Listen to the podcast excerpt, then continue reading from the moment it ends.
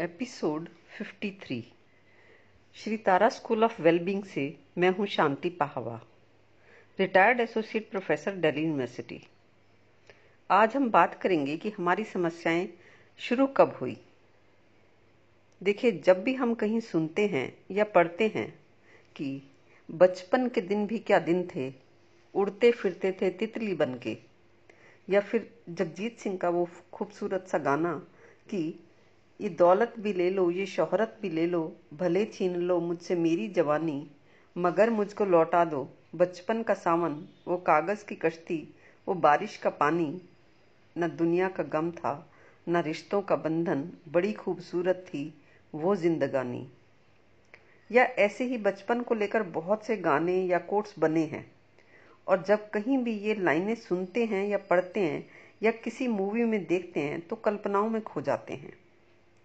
ऐसे लगता है कि हाँ बात तो यही सही है, लेकिन वास्तविकता ये नहीं है।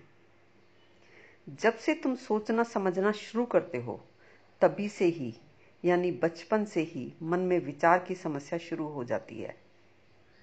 बच्चों के मन में जो विचार चलते हैं, वो ऐसे होते हैं। मम्मी ने डांटा क्यों? पापा ने भाई को कम क्यों डांटा? भाई ने मेरा ये खिलौना क्यों ले लिया? मुझे मोटी क्यों कहा?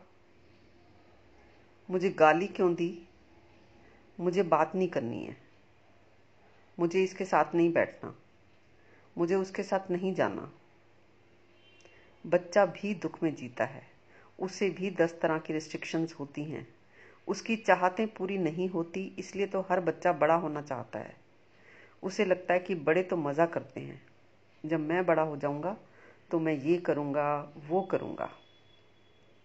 बच्चे को लगता है कि बड़े तो अपनी मर्ज़ी से टीवी देख लेते हैं, गपशप करते रहते हैं, ऑफ़िस भी गए तो गए, नहीं गए तो नहीं गए। अपनी मर्ज़ी से खर्चा कर देते हैं। मुझसे तो मुझे तो पूछना पड़ता है। मुझे तो दोस्तों से खेलने भी नहीं दिया जाता। बाहर नहीं जाने देते। ये खुद तो अपनी मर्ज़ी से कहीं भी चले जाते हैं। और फिर उसने मुझे गाली क्यों दी, उसने मुझे धक्का क्यों दिया? उसने मेरी ये चीज़ क्यों छीन ली? बच्चा रोता है, चिल्लाता है। वो खुशी से नहीं रोता, उसे दुख हो रहा होता है, तभी रोता है। हाँ उसकी कमाने की जिम्मेवारी नहीं होती तो हमें लगता है कि बच्चा तो फ्री है। बस खाओ, पियो, खेलो, पढ़ो, मौज करो, पैसे कमाने की कोई टेंशन नहीं। ये जो कमाने की टेंशन लिए बैठे होते हैं ना, उनको लग सकता है कि बच्चा मौज में है। कपड़े मिल जाते हैं, जूते मिल जाते हैं, खाना मिल जाता है, खिलौने मिल जाते हैं। गाड़ी में बस बैठ जाता है, इसे पेट्रोल की चिंता नहीं करनी पड़ती। तुम भूल रहे हो कि बचपन के अपने दुख होते हैं। बच्चे को जो मिल जाता है, उसके लिए उसे नहीं लगता कि उसके लिए कुछ किया जा रहा है। उसे लगता है ये तो माँ बाप करते ही हैं। उसे लगता है ये तो उनका जीव, अपना जीवन जीने का ढंग है। खुद भी तो खाते ही हैं। और कहीं कहीं ऐसा होता है कि माँ बाप अपना पेट काट कर या अपने लिए कम खर्च करके भी बच्चे के लिए कोई चीज़ खरीद लाते हैं तो भी उसको दुख होता है कि मेरी वजह से मेरे माँ बाप परेशान हो रहे हैं। उसे लगता है कि मैं इनको कभी सुखी करूँगा। यानी मन को जब भी, जो भी अनचाहा करना पड़ जाता है, अनचाहा सुनना पड़ जाता है, या फिर तुम्हारे साथ जो अनचाहा व्यवहार होता है, वो मन की तकलीफ़ हो जाती है और मन में चलती रहती है। और जो मन की मांग पूरी नहीं होती, वो मांग का विचार मन में चलता रहता है। उम्र आपकी जो भी हो, ऐसा नहीं है कि मन के विचारों की समस्या तुम्हारी आज की है। समस्या ये तुम्हारी तब से ही है जब से मन ने जाना कि ये तुम्हारी चीज़ है, वो उसकी चीज़ है। ये तुम कर सकते हो, वो तुम नहीं कर सकते। ये शब्द बुरा है, वो शब्द अच्छा है। ये व्यवहार गलत है, वो व्यवहार अच्छा है। ये बोलना गंदी बात है, वो बोलना अच्छी बात है। तो ये सोचना तुम्हारे मन की भूल होगी कि बचपन बहुत अच्छा गुजरा। अब बड़े होने पर मन की तकलीफें आ रही हैं। असल में मन के संबंध में ये भूल इसलिए हो जाती है कि मन को वर्तमान विचारों की समस्या ऐसा घेरती है कि मन को लगता है कि भूतकाल अच्छा था। चाहे तुम किसी भी उम्र के हो, अगर तुम्हारा कोई खास फ्रेंड ग्रुप में सबके सामने कुछ ऐसा मज़ाक करे कि तुम्हें बहुत बुरा लगे। तो तुम्हारे मन को इतना बुरा लग सकता है कि तुम्हारे मन में सहज ही ख्याल आएगा कि ऐसी इंसल्ट तो मेरी आज तक नहीं हुई। जबकि बचपन से अब तक तुम हज़ारों बार मन पर ऐसी चोटें खा चुके होते हो, जिनके बारे में तुमने सोचा होता है कि इतना बुरा तो तुम्हें पहले कभी नहीं लगा था। खैर, अपने मन को समस्याओं से मुक्त करना तुम्हारी ज़रूरत है, और इसके लिए तुम्हें तुम्हारे मन के हर पहलू को जानना ज़रूरी है। तुम्हारे मन को अपने मन नामक अंग के बारे में भी ये जानना तुम्हारा हंड्रेड परसेंट ज़रूरी है कि मन की ये समस्याएँ कब से हैं। और इसलिए तुमने अभी अभी मन की समस्याओं का या मन के स्वभाव का एक पहलू जाना है कि मन की समस्या अब से नहीं है, तब से ही है जब से तुम्हें गलत, सही अच्छा बुरा, समझदारी और नासमझी बताई गई है।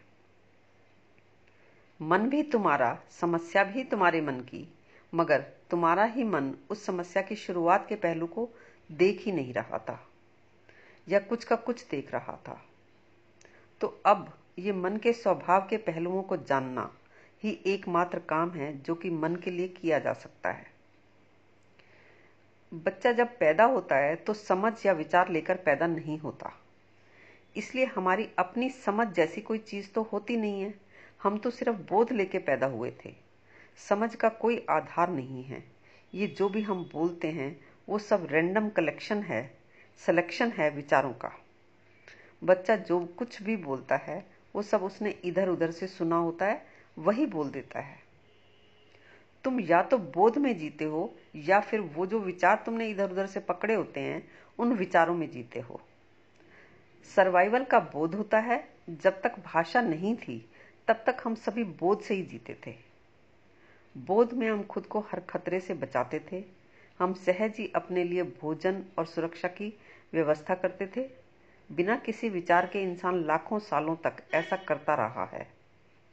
यानी जब तक भाषा नहीं थी, विचार नहीं थे, तब तक हम बोध से जिए हैं। तब सुबह शब्द नहीं था, लेकिन सुबह होती थी। उठना चाहिए शब्द नहीं थे, लेकिन उठते थे।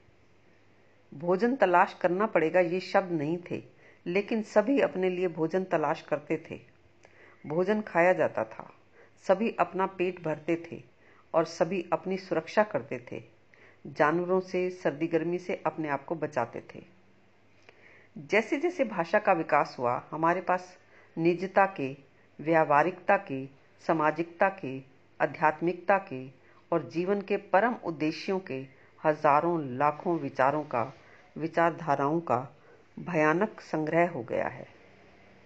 यानी अपने माँ बाप से, मित्रों, परिचितों, रिश्तेदारों से, पुस्तकों से, गुरुओं से, अपने अनुभवों से न जाने किन किन विचारों को, न जाने कितना कितना न जाने कब कब पकड़ लेते हैं। और इन पकड़े गए विचारों से कब कैसे हमारा जीवन जटिल हो गया, इसके बारे में हम जानेंगे अपने अगले एपिसोड में।